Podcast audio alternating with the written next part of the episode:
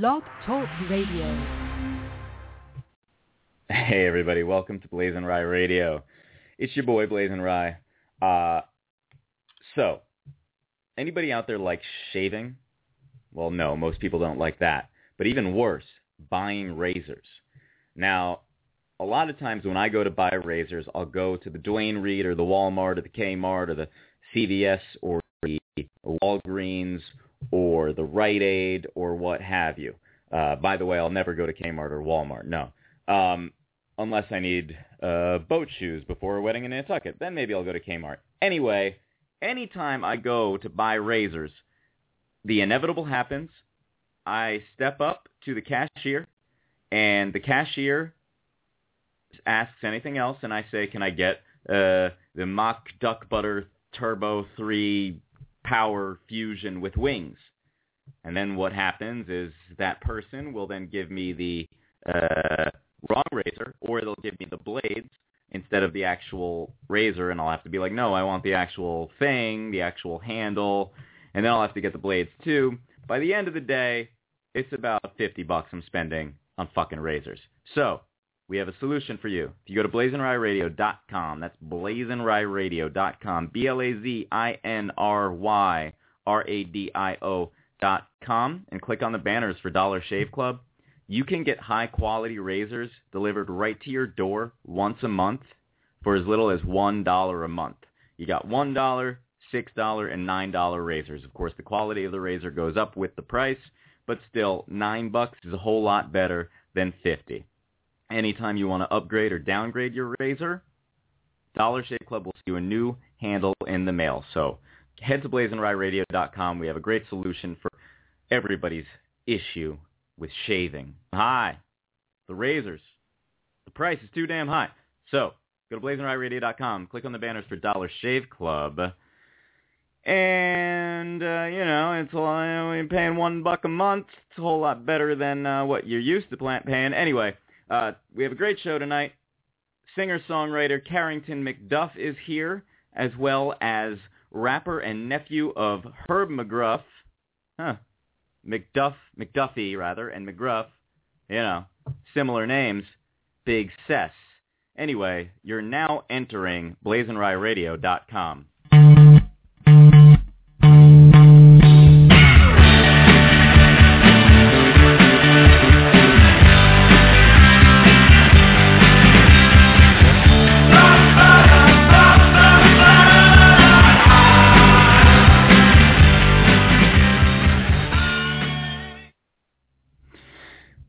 appears we have a caller. Let me just six four six. What's your name? Where are you checking in from? Yeah, this Big Ces right here, man, from Harlem World. Oh, what's up, Big Ces? How are you? I'm good, man. I just was listening and um, I like how you messed my name up too, man. I like how you messed my name up and called me Big Seth, but it's all cool though. all right, cool. Uh, so uh, we can. you're actually not scheduled until 8:45. How do you want to do this? Do you want to do a short interview now or a full interview at 8:45? Oh, uh, I call back at 8:45. Okay, cool. Um, but thank you for uh, correcting me because right, right. now I'll know how to introduce you later. Right, right, yeah. And if you want me to have McGruff call in, I can have him call in too. Oh, that would be amazing. Yeah, I was just with him today. I was telling him about it, so I'll text him now. You uh, know, All right, sounds he, good. He could call the same number. Yeah, the same number. The call-in number is the 917 number. All right. All right, thank you, Big Ces. All right, no problem. Talk to you soon. All right, so that was actually our, one of our guests who will be on later tonight. Uh, he did tease just now that potentially we could have Herb, Herb McGruff on the uh, on the horn. Anyway, uh, I hope you're checking out blazinryradio.com and uh, hitting the the buttons. it's all buttons. Um, but uh, you know, it should be quite an interesting show. It certainly started out as one thus far. Um, so I'm gonna I'm gonna leave you for a few minutes right now while I go get my tea. My timer just went off. The tea is ready, so I'm gonna play you one of our most recent guests. He's the nephew of Bobby Brown. His name is Shiz Gotti, and this is just such a catchy song. It's called Type of Girl. Be right back with more BlazinRy Radio. Izzy the producer, the producer, the producer, the producer, the producer, the producer. I just had to get her. I said I just had to get her, get her. She's my type of girl. I said she's my type of girl. She's my type of girl.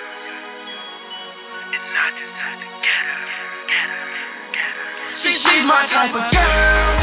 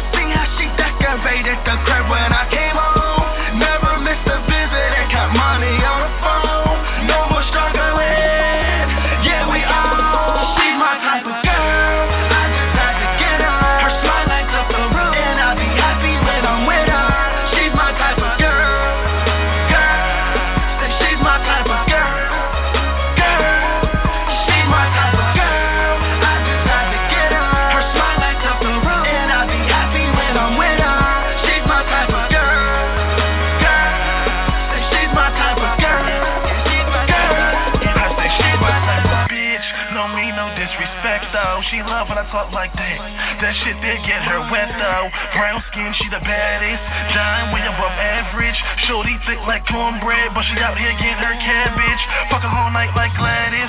Pussy so good, gotta have this. Might fuck around and marry this. Nah, nah, nah.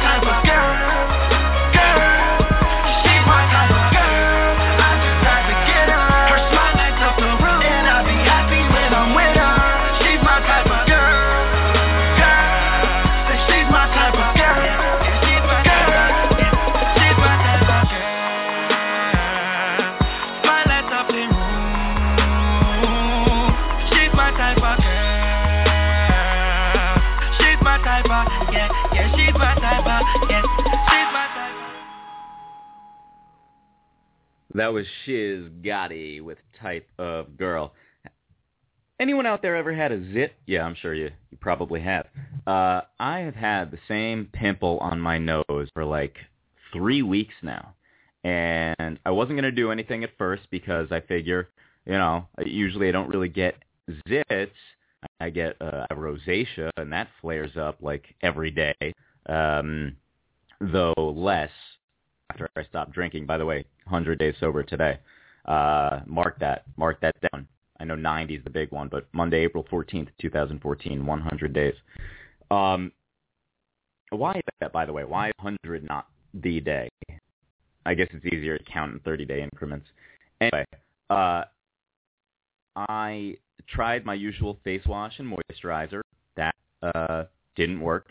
Uh, so then I tried this. Uh, you know, my skin is very sensitive, so I didn't want to do anything crazy. So then I went for this Neutrogena stuff I found at the uh, uh, at the uh, Target, and it had like um, you know, it was all natural. So I tried that. That did nothing. So then I tried Clearasil, and I feel like that kind of cleared it up for a couple days or so. I mean, not fully, but it looked like it was getting better. And now it looks the same as it did when I started. Uh, and the Clearasil, by the way, I was looking for Oxy. I always used Oxy before. Where did Oxy go? Did I fall asleep for about 20 years and now it's no longer a thing? Anyway, if you have any tips, call the call-in number, 917-388-4131. Any tips for non-evasive skin care when it comes to one pimple on the nasal area? I don't think that's the proper word. All right, so we'll be right back with Carrington McDuff. This is YF Kennedy with Gold Kisses. You're listening to BlazinRy. Question. Do you like royalty, baby? Do you? I do, I do. Do you like gold, baby? I like the way it glitters, baby. Is that right?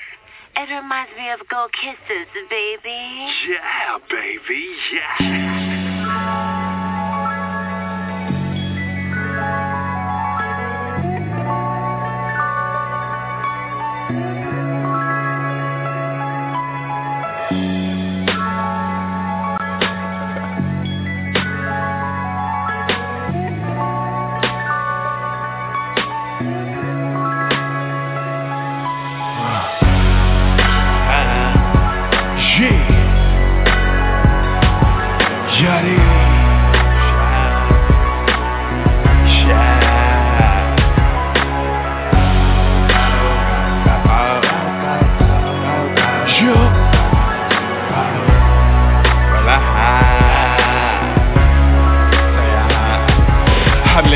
Like a king. My neck full of jury. R.I.P. to Trayvon. Middle finger to the jury. Yeah, Martin got body. Trying to fight for our rights. My cousin fighting the body that come with 25 to life. My brother boss. Doing time on the wall. Supposed to get out any day. I'm just waiting on the call. Baby mama still tripping. Wanna see me in jail. See a n- on a mission. On my way to a mill. Money and power. My team, you better respect us. On the rooftop helicopters. Fly us to Spain just for breakfast. Members only the family. We operate like the mob. My she a goddess. She call me a god. I give her god kisses. Then but make up, take my dreams on a cruise and see how far it could take us. You can take off that apron if it's too hot in the kitchen. They say we won't make it, I say them superstitions. I give them gold kisses. Yeah, this the song you play for every every movie hating day to day. Yeah, we focus, but they focus on the money that we make. So it's bottle after bottle, yeah, that's how we celebrate. We give them gold kisses. Them haters, yeah, we love them, give them gold kisses. Them bitches we on, we give them gold kisses. Yeah, this the song you play. So it's bottle after bottle, yeah, that's how we celebrate. We give them Gold bottles, ace of spades, big houses, living laid on the grind, getting paid, sipping syrup in the shade. Every day I'm player made, fresh dress from head to toe. Me and Yachty running through the way out in Tokyo. Ain't no limit to this shit. Hit the club, that's a icy watch, icy wrist, canary diamonds, yellow, leave 'em sick. Thousand dollar kick sitting on my feet. Ballet park after the club, leaving with two free. Take 'em to the mental, best believe I'ma knock 'em down. Act a fool off in that blue, you know I straight clown. Same thing, different day. Private jet to the bay, smoking Kelly. Taking off on the runway, do it year round from Monday to Sunday. Do it year round from Monday to Sunday. Do do do do. Year round from Monday to Sunday. I give them gold kisses. Yeah, this the song you play for every every movie hating day to day. We focus, but they focus on the money that we make. So it's bottle after bottle, yeah, that's how we celebrate. We give them gold kisses. Them haters, yeah, we love them, give them gold kisses. Them bitches we on, we give them gold kisses. Yeah, this the song you play. So it's bottle after bottle, yeah, that's how we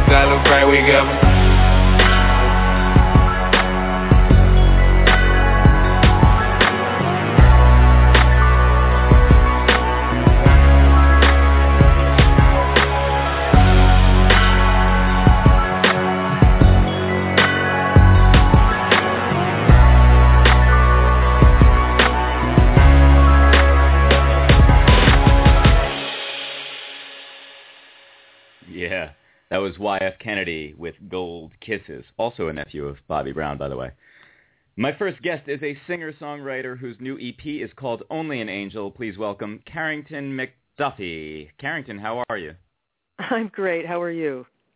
I am doing fine. So tell me, where are you right now? Are you in Texas right now?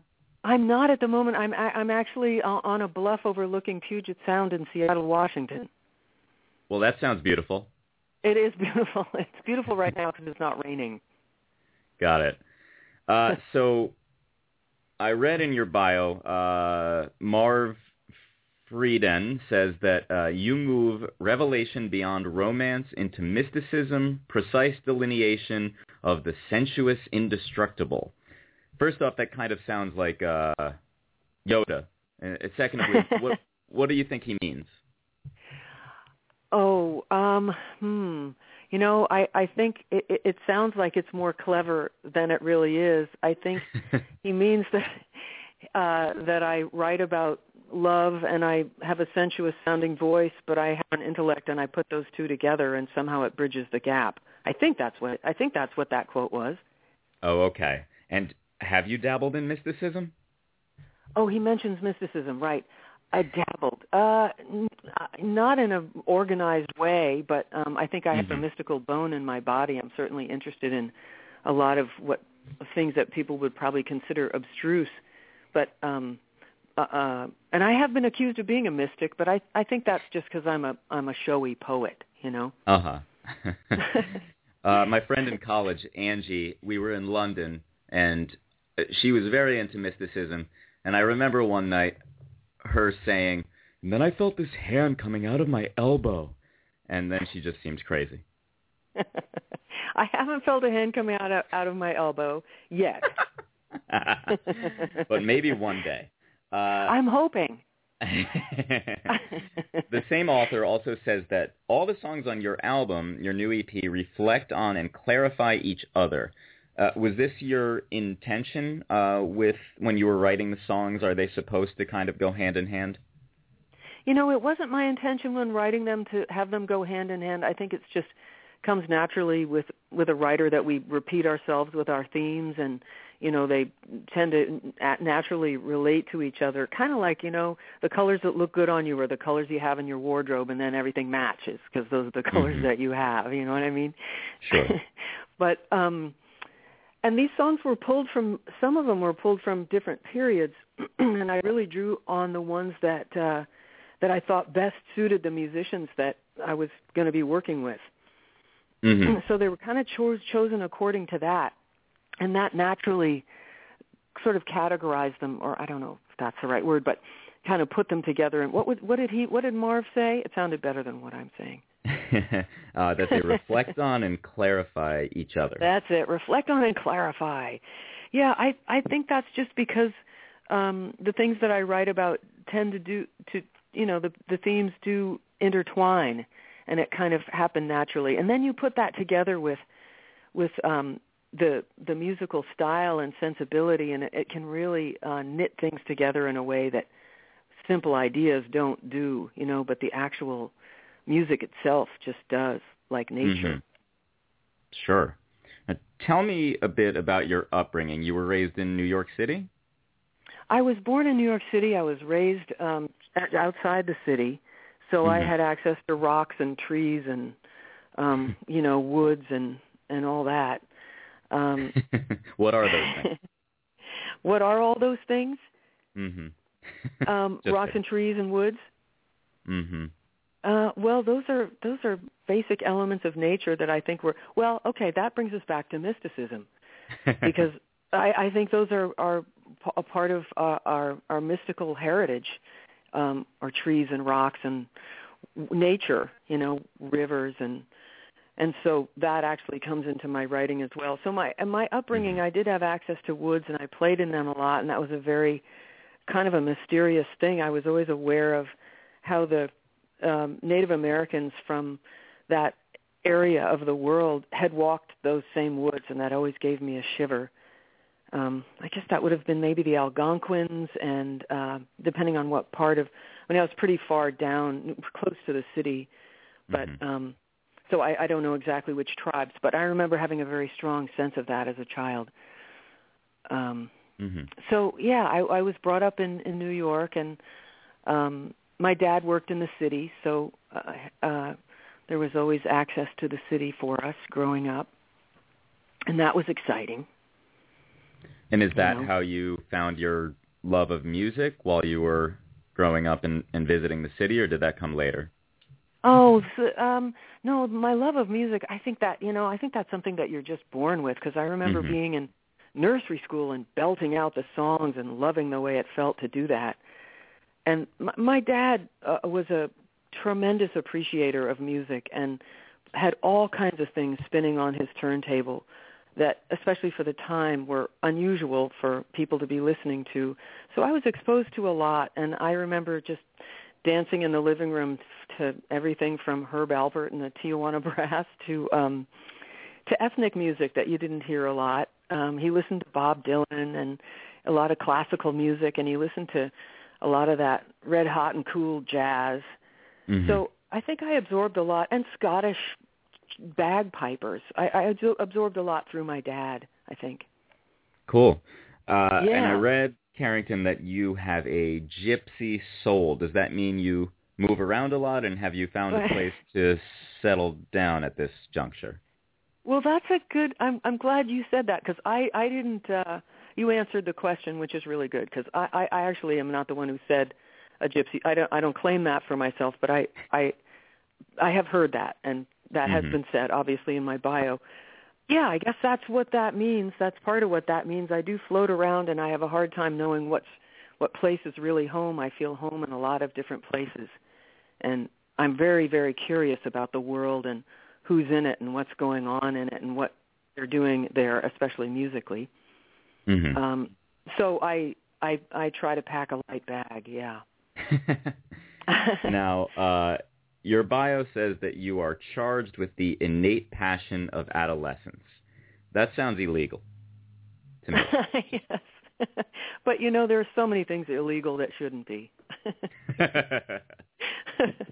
um, yeah, I guess that refers to what made me start writing songs at, at, at you know in adolescence.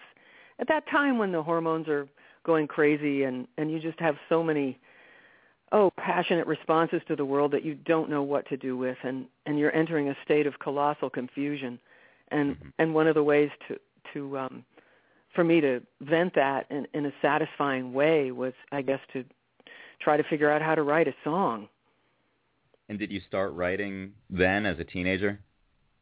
yeah you know maybe 13 i mean i've been writing poetry all my life really since i could hold a pencil and um and i so the lyric part was already there and i'd been singing in choruses and played a couple of instruments and so forth i didn't play the piano however but my mother purchased a piano a grand piano which was very wonderful and unexpected and you know a, a keyboard's a very easy thing to to work on if you don't know how to play it. You know, it's not like a guitar. You can actually just sort of feel your way around and so I didn't really know how to play a piano, but that's the instrument that I used to write on because it was Mhm. available. Right. And what other instruments were you playing at the time? Uh, you know, when I was younger, I played uh, some brass. I played a cornet and a French horn, just briefly though. Um, Mhm. I was my parents moved me around and to different schools a lot, and so not all the schools had musical instruments offered. So that was kind of a brief time that I spent with it. But I've been wanting to pick the horn back up recently, actually. Really? And uh, yeah, yeah, I've been looking for a, I've been looking for just a little starter cornet and thinking about the flugelhorn maybe. You know, I have a French horn and I, I, uh, it's just kind of an unwieldy instrument for someone who packs a light bag. So, Mhm. yeah, I've been thinking about that, uh, playing around with it a little bit, but that takes you know time, discipline, and focus. And I've been a little bit um, drawn into a lot of other things at the moment. So, but I'm it's on my mind, you know. What do you think brought that to your attention? What inspired you to want to pick up the horn again? wanting to be able to contribute on stage in a way that I have not done because I'm really a performer and a vocalist and I'm uh, you know I I'm not a keyboard player and and I'm not a guitarist so I don't play an accompanying instrument but I would love to be able to play parts just you know horn parts something like that um where I could be part of the band instrumentally and Right. a horn comes very naturally to me because I've yeah it's um you know I do a lot of I I work as a voice actor I do a lot of dialects and different kinds of character voice and I can do a lot uh um with my mouth you know that's where my talent is really and Mhm. so a horn is as opposed to being a guitarist. I mean just looking at a guitar and you have to use both hands and each hand does something different you know? Mhm. makes me feel like a total bimbo. So so um yeah that's what made me brought that back for me. Yeah And wanting to what- participate that way. Um, what would you say your best dialect is? oh scottish to be sure. Yeah aye. No doubt. I get cast for that a lot Ah, I can tell. uh, let's see i did good. the part of a scot i'm sorry That that was very good. Oh, I did the part of a Scottish dwarf in World of Warcraft, uh, the video game, and I Wow. was cast by folks in LA, and they actually flew me there to do it because, amazingly, in the gigantic talent pool that is LA, they could not find the right voice with a good enough Scottish accent. So they flew me in to do uh, Merla, the uh, what was she from the Wildhammer clan? Did you know about dwarf. the video game at all? Did you know? Did you? Ha- you must have I'd had to research the character. hmm Yeah, no, I had heard of the video game. I don't know video games well, but I Mhm. had the writer and a really good director were in studio. No, I it was a last minute casting, so I just flew in, got into the studio, and you know, boom, with a good engineer and director, um, that's your job as a voice actor.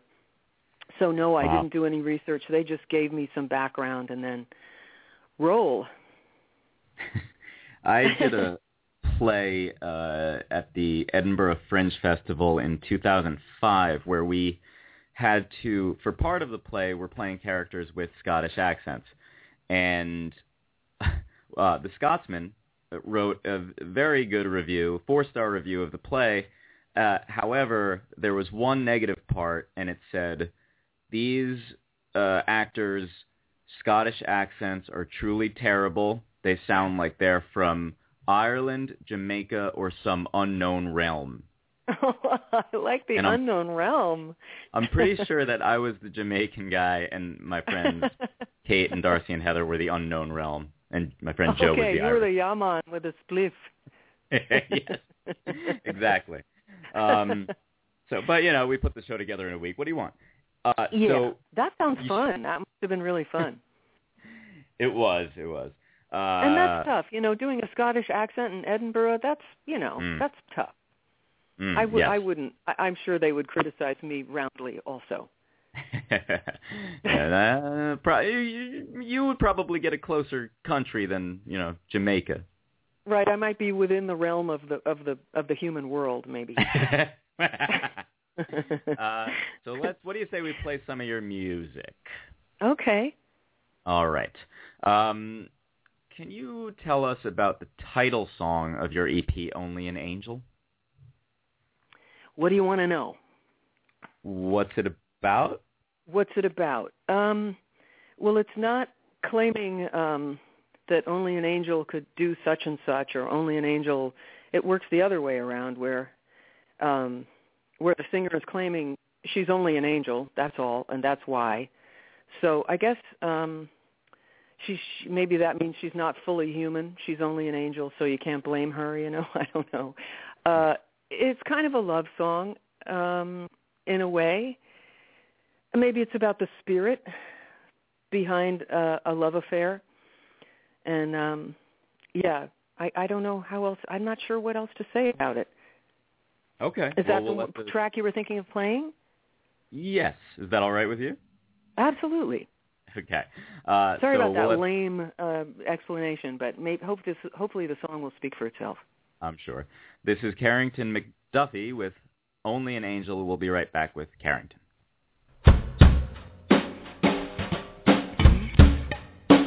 Way down deep in the heart of the Lone Star State, she fell for him where he awaited his fate. She came to rock his world. By the time she fell, he was expecting a girl, but she was only an angel. It broke my heart again. I had to fly right over Texas, where it was running like a big wide river down to the sea. I'm gonna jump out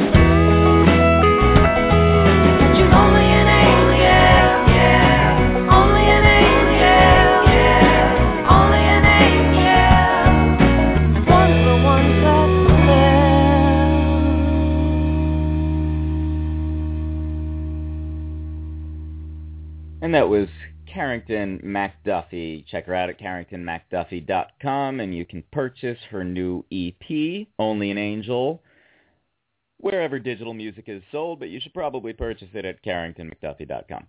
Uh, so there's uh, your MacDuffie, and then a little later, it looks like we may be having the rapper McGruff. So the names are quite. Cool. I know you guys are similar anyway, but the names are pretty similar. Oh, that's cool. A couple more Scots, perhaps. Uh, so you were influenced, Carrington, by the uh, by Folk City in Greenwich Village. Now, w- did that the the one that I, I think of, uh, Bob Dylan, Richie Havens, Joni Mitchell? Did that uh, exist when you were coming up? Is that the one that your bio is talking about?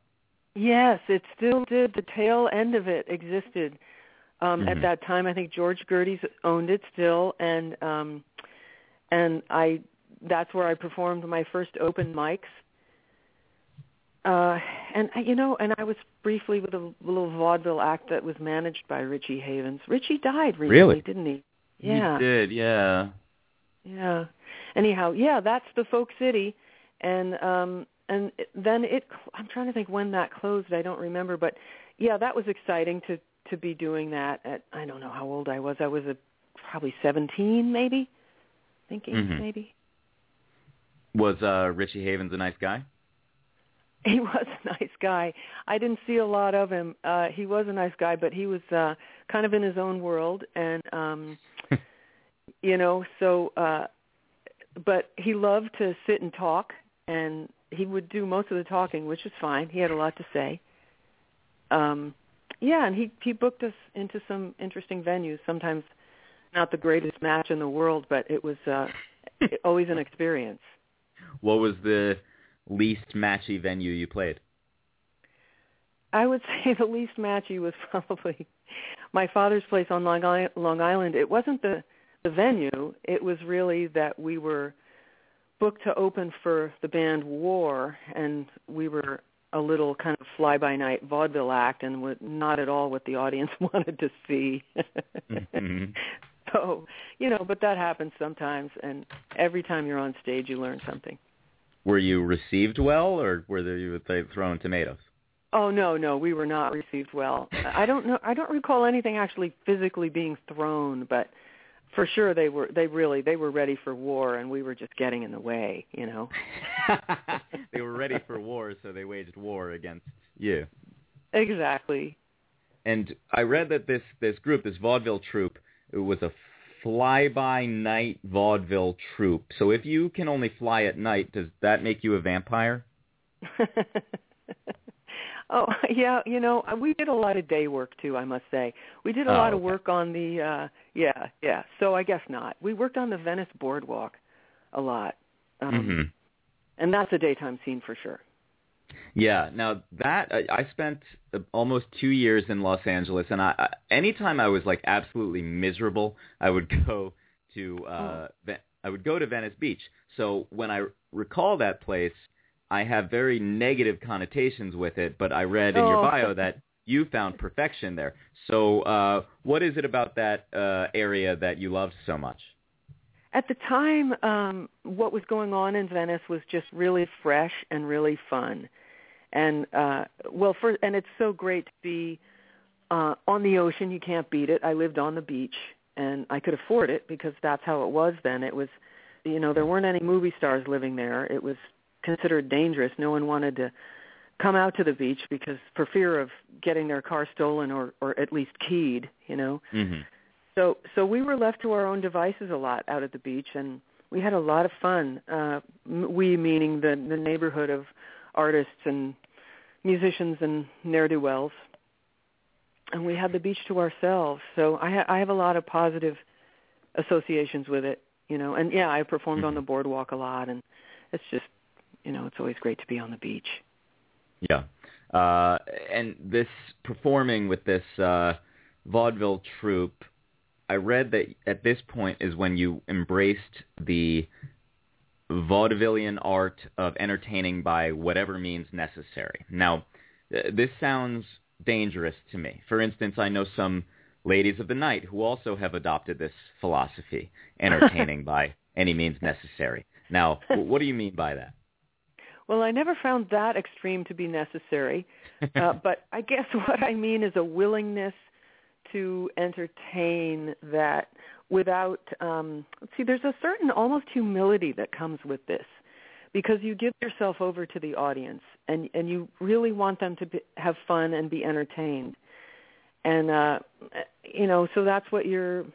Yeah, that's what you deliver yourself over to, and you have to be really willing and you have to be willing to be goofy and silly and um get laughed at make a fool of yourself not that you know and you can do a really good job and be very clever and uh it's not like you're always being foolish but that is one thing that you have to drop completely is your sense of self consciousness and and and and that that leads to a good performance. You know if you know your limits and your boundaries i think that leads to a good performance. Right. you know um just being willing. Uh, i learned a lot traveling. I hitchhiked around europe quite Mhm. a bit. And so I learned a lot about that there also where you know it, it's different traveling now because we all have so much access to technology to guide us. But at the time I was doing that traveling you know if you didn't know the language you just had to figure out a way to talk to people. And it really brings you out of your shell when you do that. And that's like performing too you know you have to come out of your shell and be willing to uh completely relate to people and that part about making a fool of yourself is especially important because that's the where the a lot of the creative spirit comes from like you know in the tarot deck the fool here we'll get mystical for a minute you know the mm-hmm. the fool sure. the fool is the archetype uh the most creative of the archetypes because he's totally willing you know to make a fool of himself mm-hmm. and if if you're too self-conscious you'll put strictures on yourself and your creativity will get stifled so all of that has to do with with the vaudevillian spirit for for me anyway. Right. Uh, that makes a lot of sense, especially with I, I come from the world of uh, theater and with with acting, same thing. If you're too self-conscious or too, I guess, in your head is a phrase we use a lot, then it mm-hmm. it does it it doesn't allow you to take the risks that you should be taking with the character you're playing or whatever. And I think that's similar to what you're saying. Exactly, and and and even in voice acting, well, especially character voice, you're not on the spot in the same way because you're not on camera or on stage, but um, you still have to push the limits of um, of, of a character to really find the voice. Like, and I think this is true in acting too, right? Don't they say push it beyond where you think it should go because you can always pull back from there. Right. Um, yes. You know, as opposed to just going halfway and then trying to like eke your way further to make it good enough and full enough and um so you have to again, yeah, you have to be willing to get pretty goofy sometimes. Yeah. Uh so you're you're in LA and then you start commuting between LA and Seattle. What drew you to Seattle, which I guess you're there right now? I am on here on business at the moment. I um yeah, uh what drew me here? Well, um, things were changing in LA, and I had the opportunity to move to Seattle and get. And I was involved with somebody who was living here and setting up a project studio, and I just was feeling. I think the trees and the the giant trees and the water um, drew me a lot. All the green. Uh, I just was sort of craving that, and um, yeah, and so I wound up doing a lot of commuting back and forth because I still I had voiceover clients in LA. But Seattle's a beautiful place. Did so, you start commuting during the like the 90s Renaissance rock era maybe? Yeah, Is that what maybe that, drew you? Mhm. Yep, Partly. that's part of what was going on then too. Yep. Mm-hmm. I started doing a lot of spoken word then. That's when I started really getting into spoken word. Right. And uh yeah, doing voice acting and also a lot of spoken word performance poetry and and um some pretty esoteric stuff actually. It was a whole different phase. Mhm. Wow, you, you're really a, a Renaissance woman who is quite nomadic, huh? Yeah, yeah. it seems to that seems to be bearing itself out. I, you know, I hadn't pictured that when I was younger, but that seems to be what I've been doing. Well, I think it's great if you can if you feel at home in all these different places rather than just one place. That's that's awesome. Oh yeah, and Texas has been wonderful. Um it's just there's it's there's so much music there and so much uh there's a lot of well Austin in particular and people are just really friendly and uh it's it's a crazy vibrant culture there and I've really enjoyed that. The the only thing about feeling feeling at home in different places because I do still feel at home in Southern California and in New York and other places as well that I love, Hawaii and Key West, and there's all sorts of places I've spent a lot of time that I just love. But you can get a little spread out, you know. so mm-hmm. you have to kind of keep your keep your focus on your you know, I let my work be my focus as opposed to the place that I'm in. Right. And then maybe your wa- work uh brings you to the next place. Yeah. Yeah. Mm-hmm. Exactly. Hmm. Now, follow the my, follow the leader. uh, the uh, now the only reason I think that I would really want to move to Texas is that uh, Friday Night Lights is th- the best television show ever. Have you have you seen it? I haven't. No, I, it sounds like I need to. Oh, you must. And a lot of it is filmed in Austin. So anytime there's somebody who has any association with Texas on the show, I'll recommend Friday Night Lights, the TV show, not the movie. Oh, okay, okay. Oh, I'm going to check that out. Well, wait, are you? Where are you? Are you in New York? Where are you? Yep, I'm in Brooklyn. Oh, you're in Brooklyn. Yeah, I lived in Brook. I lived in Park Slope. Well, long before Park Slope was hip. Oh, nice. I lived in- I Yeah. I'm in Sunset Park, so I'm just a few blocks away from Park Slope. Right. Gosh, I was just there a few weeks ago. Oh, yeah. Oh yeah, what were you doing here? Uh, I was visiting with my PR team and um doing some voiceover work and also my family's all in New York. My mom is still there, so I was I have sisters in the area, so I was doing some family visiting as well. And, you know, just wandering around the brownstones of Park Slope because I hadn't been there in a long time. Does it look different now than it used to? I don't think it looks that different, but I think Mhm. my mind changed. It, it you know. Uh huh. It's Do you like it better now or worse?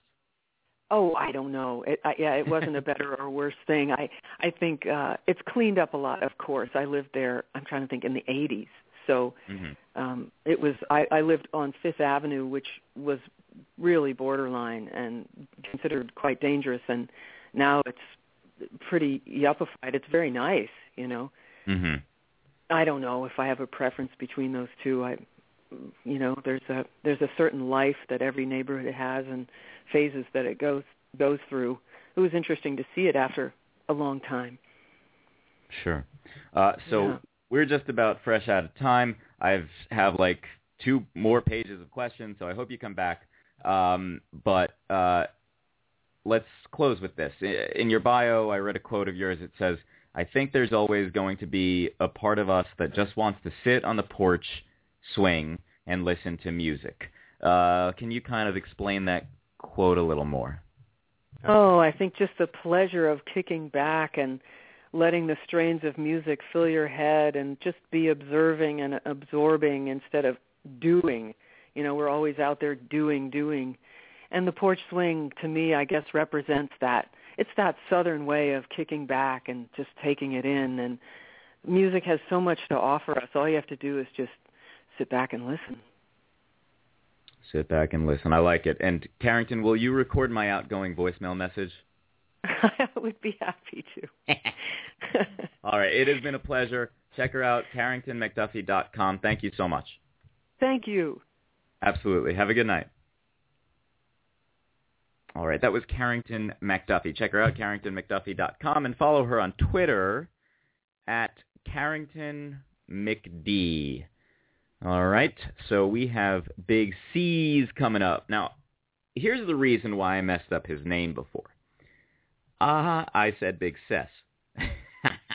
now, the reason is because I was thinking about it beforehand, before the show. Is this Big Cess or Big C's? And I was thinking in my head, thinking in my head, Blazonettes, that there used to be, I think there still is, a Little C's, Lil Cease. And I believe that he was tight with Lil Kim. So, and I, I think that his name was spelled I could be wrong here, but I believe it was spelled C-E-A-S-E or something very close to that. Now, I thought that since this is spelled C-E-S, that it would be Big Cess. Well, I was wrong, and for that, I apologize. Uh, so it looks like Big Ces is going to be on in a moment. In the meantime, let's play his new song. It's called I'm On It, and this is Big Ces featuring Peter Rose and Fred the Godson. Be right back with Big Ces.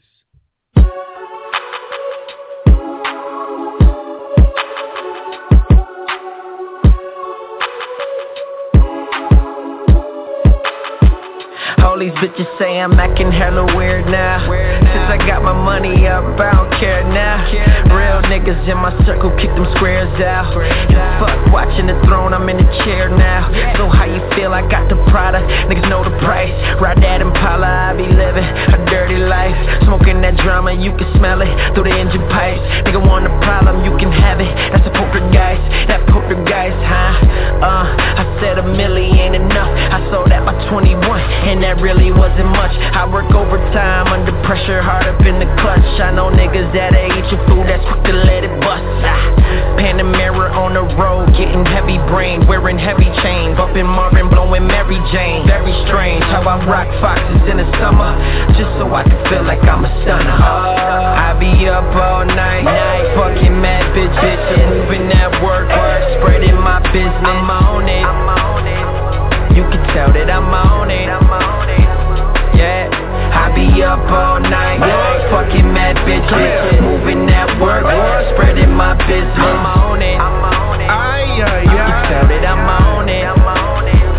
Yeah. Pop two Molly, now I'm super horny. Sipping all this Remy, I got all these females on me. Ice all drippy, I'm the coldest in the city. Straight cash to committed. Is you rolling with me? Headed out of town and I'll be back in two months.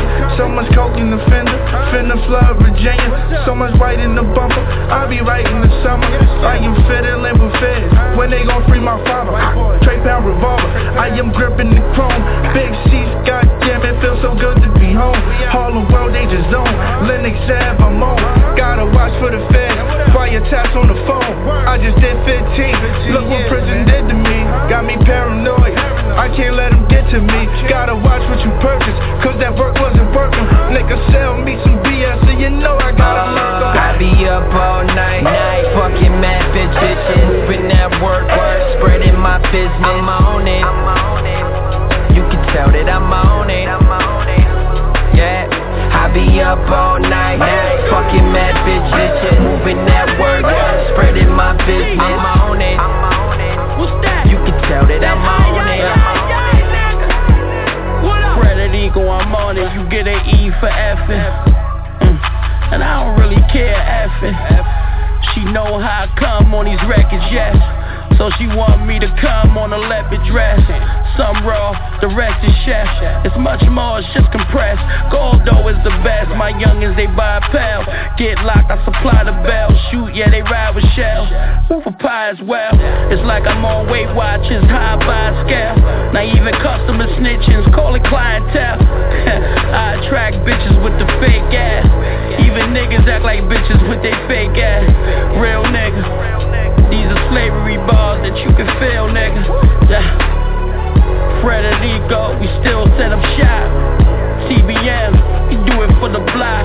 Still bump Junior Mafia, Kim Big C's. Now it's Fred and Big Ces. I said I still bump Junior Mafia, Kim Big C's. Now it's Fred and Big Ces. What up, I be up all night, night, fucking mad bitches, moving that work, work, spreading my business. I'm on it. Yeah, I be up all night, night, fucking mad bitches, moving that work,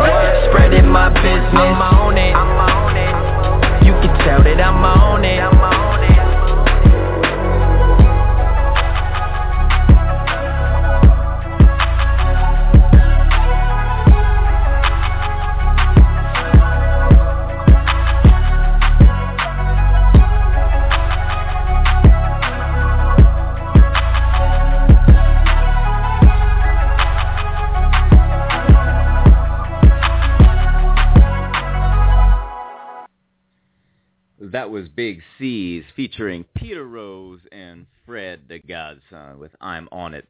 And Big Ces is apparently fucking bitches all night. Um, and he should be here in a minute. Now, uh, boy, you couldn't get a, a more vastly different array of music than what we're bringing to you tonight. Only on BlazinRy Radio will you hear Carrington MacDuffie's Folky Americana and Big Ces and Fred the Godson's fucking bitches with I'm on it. Both very good songs. Uh, so Wednesday night, uh, our good friend Kelly Jean Fitzsimmons is doing another No You Tell It. This is uh, the the show that I did that I talked about a little bit on the program before, a storytelling show where you get together, you workshop some stories, you have a theme, and then you tell each other stories on stage in front of people in a theater where you can perform. Um, I'm Bert Hurt Bapley or whatever his name is. So Kelly Jean Fitzsimmons, Erica Merritt Iverson, and Mike Dressel are happy to invite you to face fear itself. Please join them for a night of stories about overcoming, accepting, and fighting fear with produce. I don't know what that means, but it'll have switched up stories from Candace Clift, Dana Klenek, Janine T. Abraham, and Edward Campbell. By the way, I just got a Snapchat from Jeff Stevens. He abuses the Snapchat. Jeff, if you're listening, please stop snapping.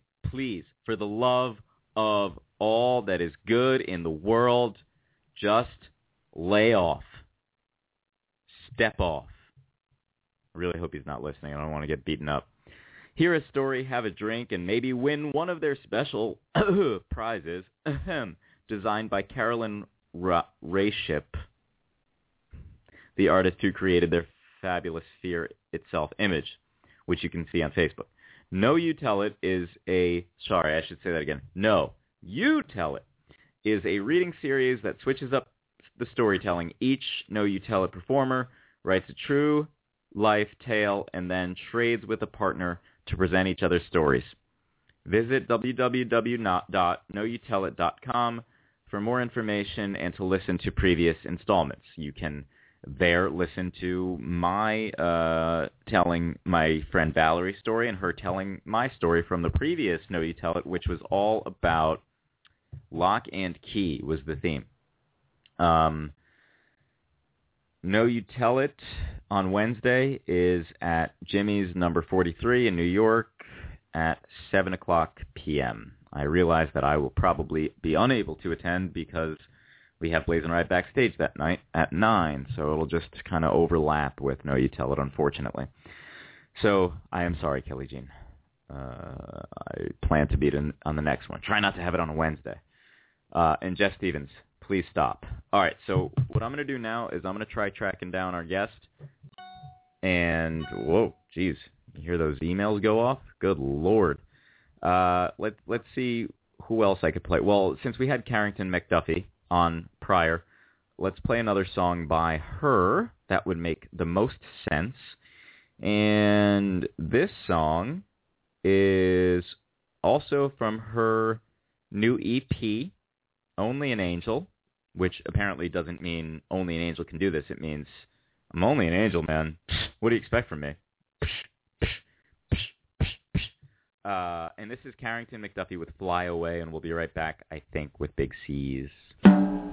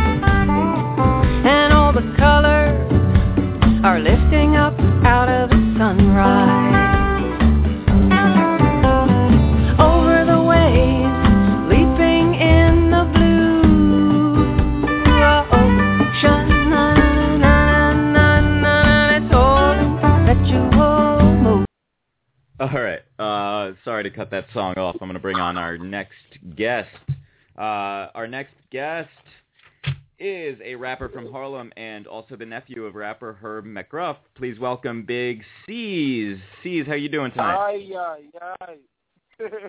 What's up, man? Not much, man. What's going on with you? No, I just, you know, it's a blessing to be on your show tonight, man. It really means a lot. Shout out to the whole Blog Talk Radio.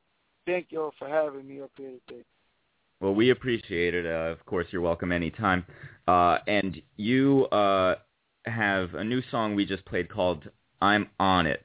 Uh, what is that song Yeah. about? it's just about um well my verse was you know was was was uh very true I can say. It's a good song though, I like it man all together. It's it's the internet, so you can you can say whatever you want. oh, okay. Yeah, no, you know, I just came home from doing fifteen years and stuff, so hmm you know and I'm just doing I'm just doing rapping now and I'm not trying to go back to jail, man. So that's why I say I really thank y'all for for having me on this show tonight, like and supporting my my up upcoming career, you know. And um I definitely told everybody about this this interview today as well. Awesome. I appreciate it. Uh, uh, you just mentioned uh, that you were locked up. So at 14 years old, you were uh, sentenced to spend 15 years in a correctional facility. Uh, Right. Now that must have been, it, you know, as a as a 14 year old and learning that Right. you have to be kind of on lockdown until you're well into your adulthood. That must have been Right. terrible.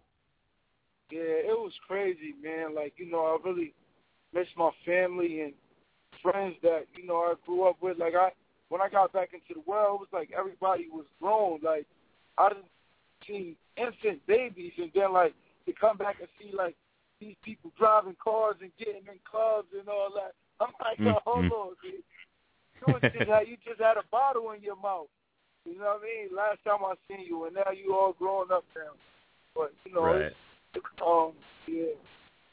But the good thing And about just- that was that some of the administrators in the place recognized your talent and they uh, built a studio for you.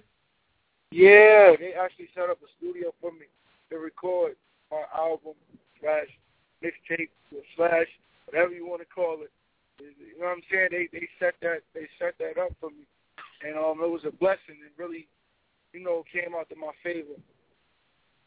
I feel like most detention centers would not do something like that for their Yeah. uh, inmates. Yeah. So, yeah. Yeah, no, they they definitely wouldn't though. But it was, you know, everybody like a lot of people told rock with me, and they they all fucks with me. So it's like they like, you know what, we're gonna do him a favor because he's really talented and he don't cause no trouble. So they did that, and um, and we just got it together, and we, we put my project out. Nice. Yeah, but, Uh, but but you know, like about the project though, it was like when they set it up, they told me that it was only certain topics I couldn't talk about. Like you really couldn't glorify selling drugs or going into kind of stuff like that. Like um, they had a lot of creative control over the project. Um, like I couldn't curse.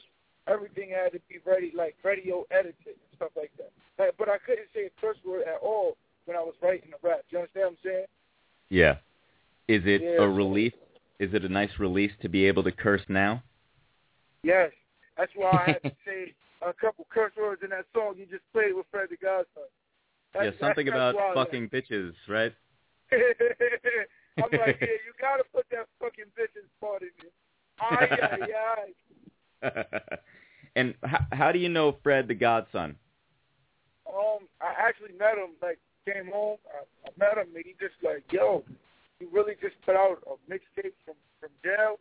Like, he really recorded in jail a mixtape. He like, yo, I gotta help you out as much as I can. Like, I got to. And it was like, the feeling was mutual. So it was like, ah, big shout out to Fred, man. Fred showed me a lot of love, and you know, I'll return it. Like, Fred is a good dude. So we did the we did the song, and then it was right there. Nice. Like that. Uh, he like he like because when he met me, he like, yo, I'm gonna you to the studio tonight, and I'm like, in my head, I'm like, yeah, right. So he called me, he like, so where you at, see?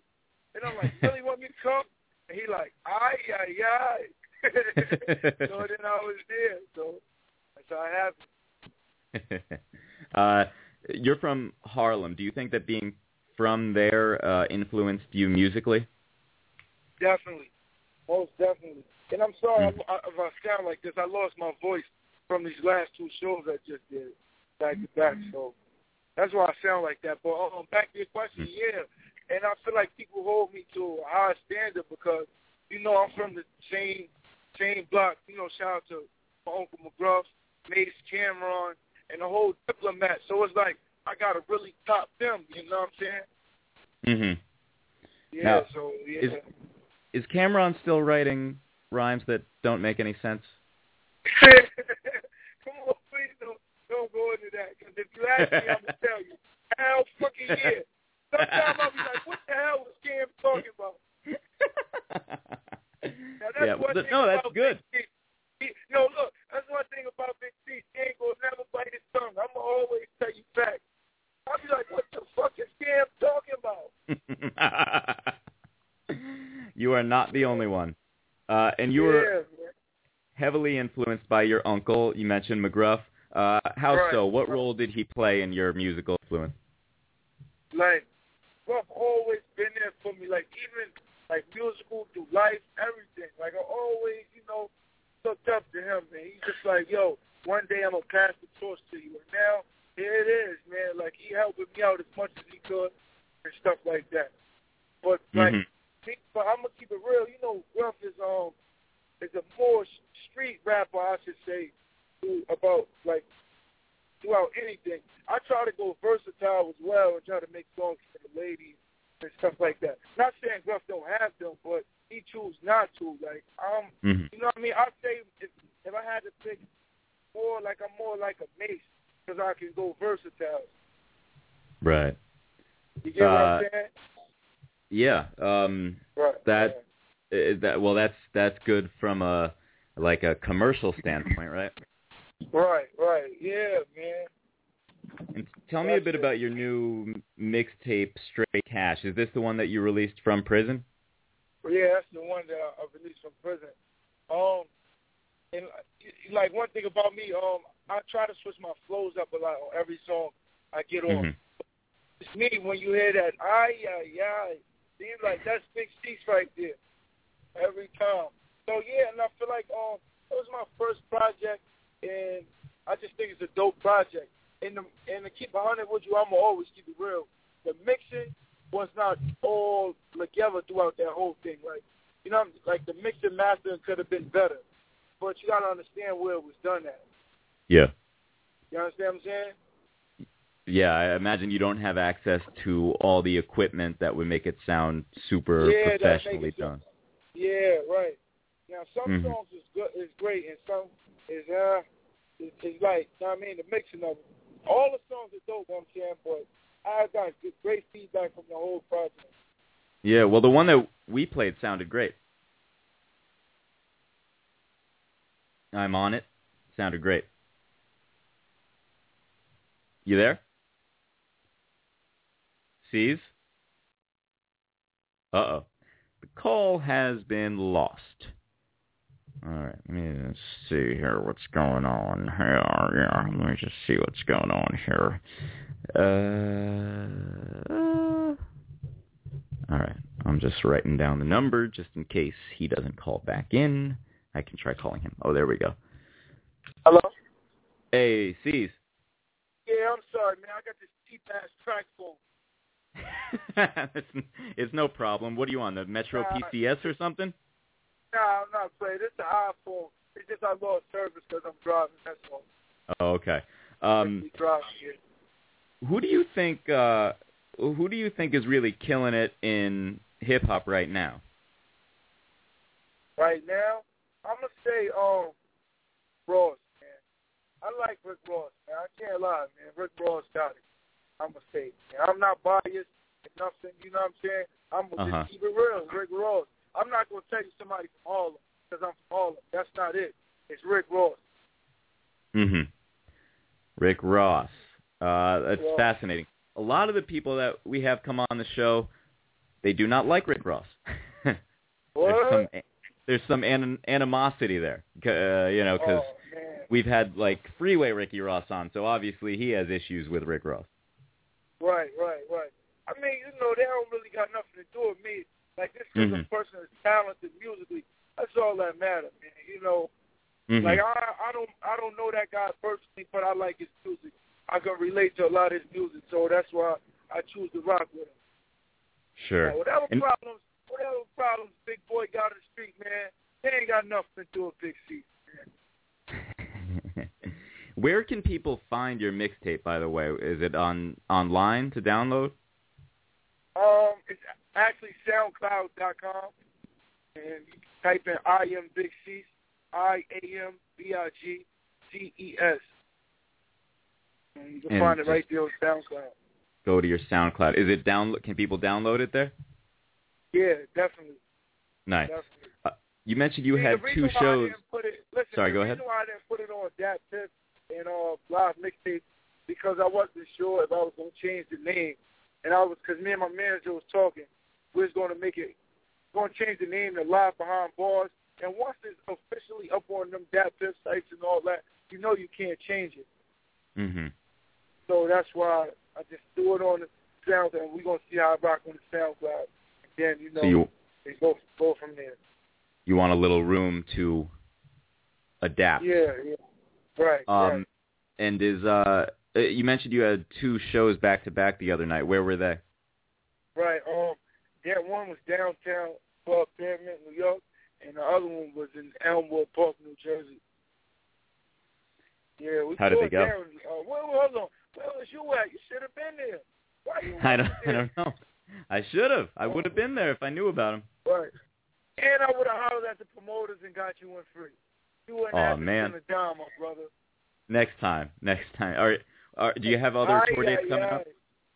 Huh? You have other tour dates coming up? Um, actually, I do. I got to get with my manager. I'm not sure, but um, Mhm. I shall be posting up on my Instagram very soon, though. And your Instagram is also at I am Big Ces, right?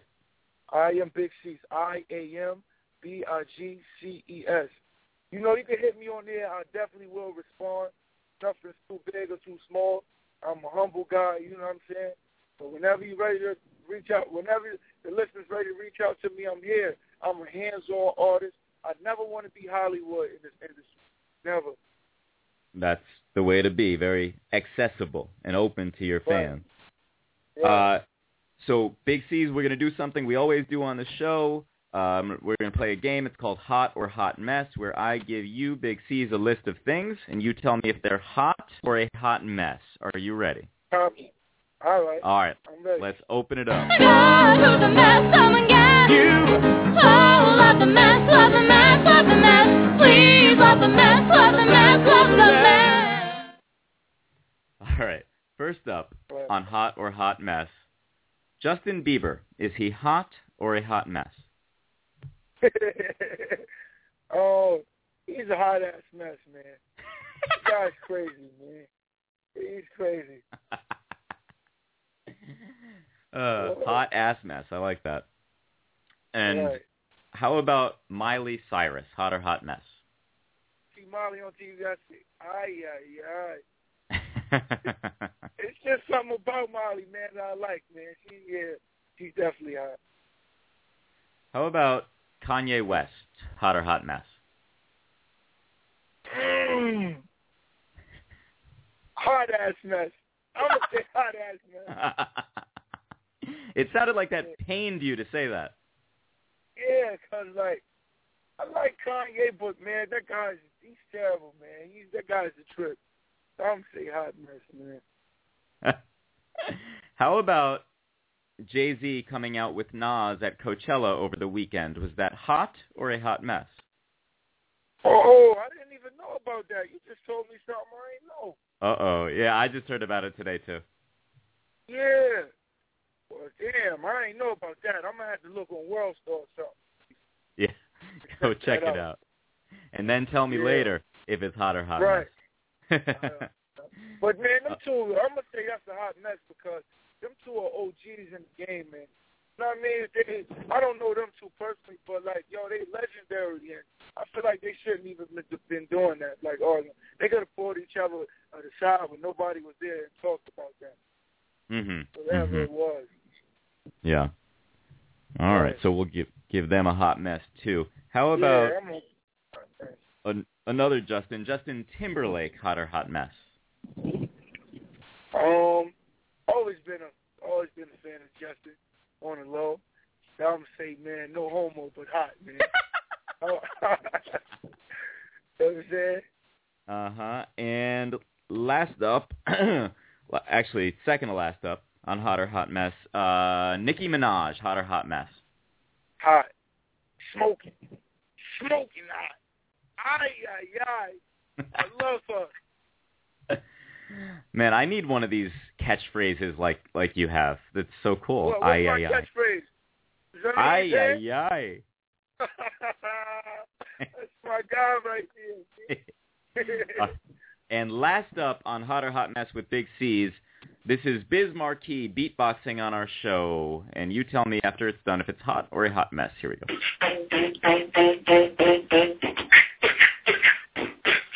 Oh, oh. Uh-huh. Yeah.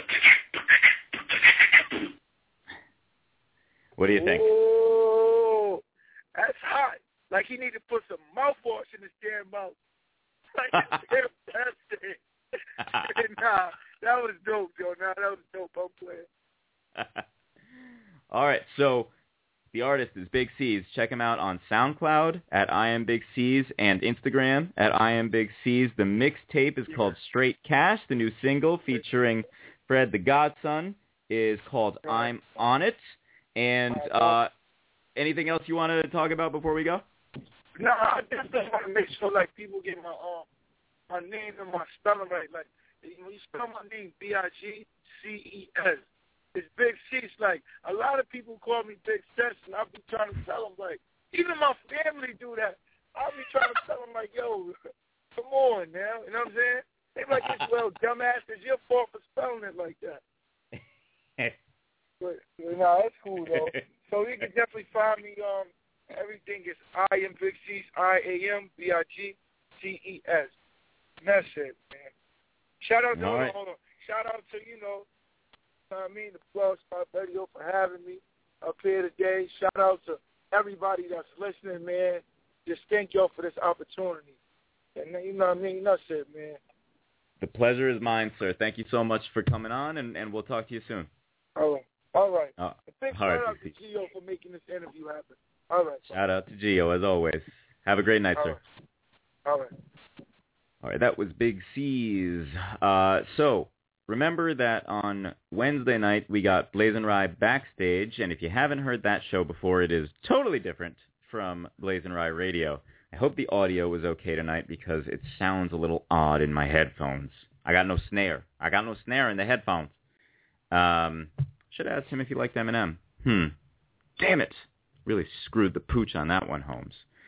All right, so uh, you know, go fuck bitches and um and and play some uh of the oboe or whatever Carrington was talking about.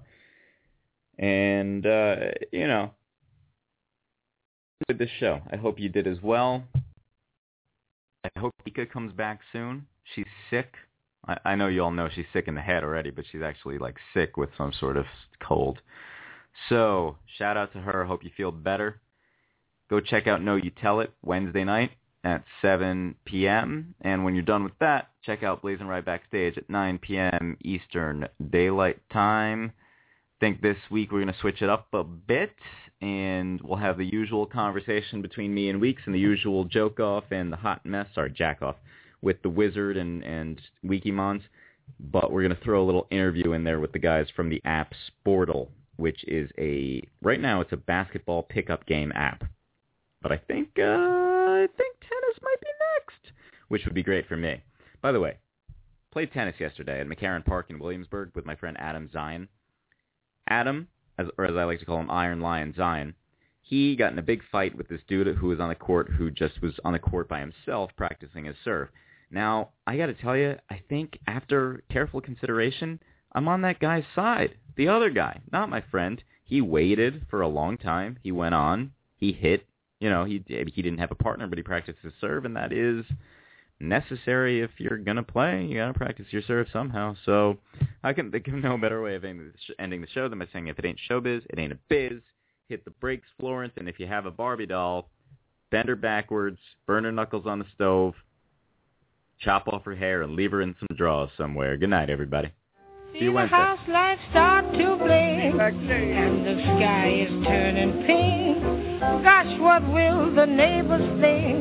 Cause here it is tomorrow again. We could share a perfect dance, but we've danced the night away. Guess you'd better hit the hay, cause here it is tomorrow again.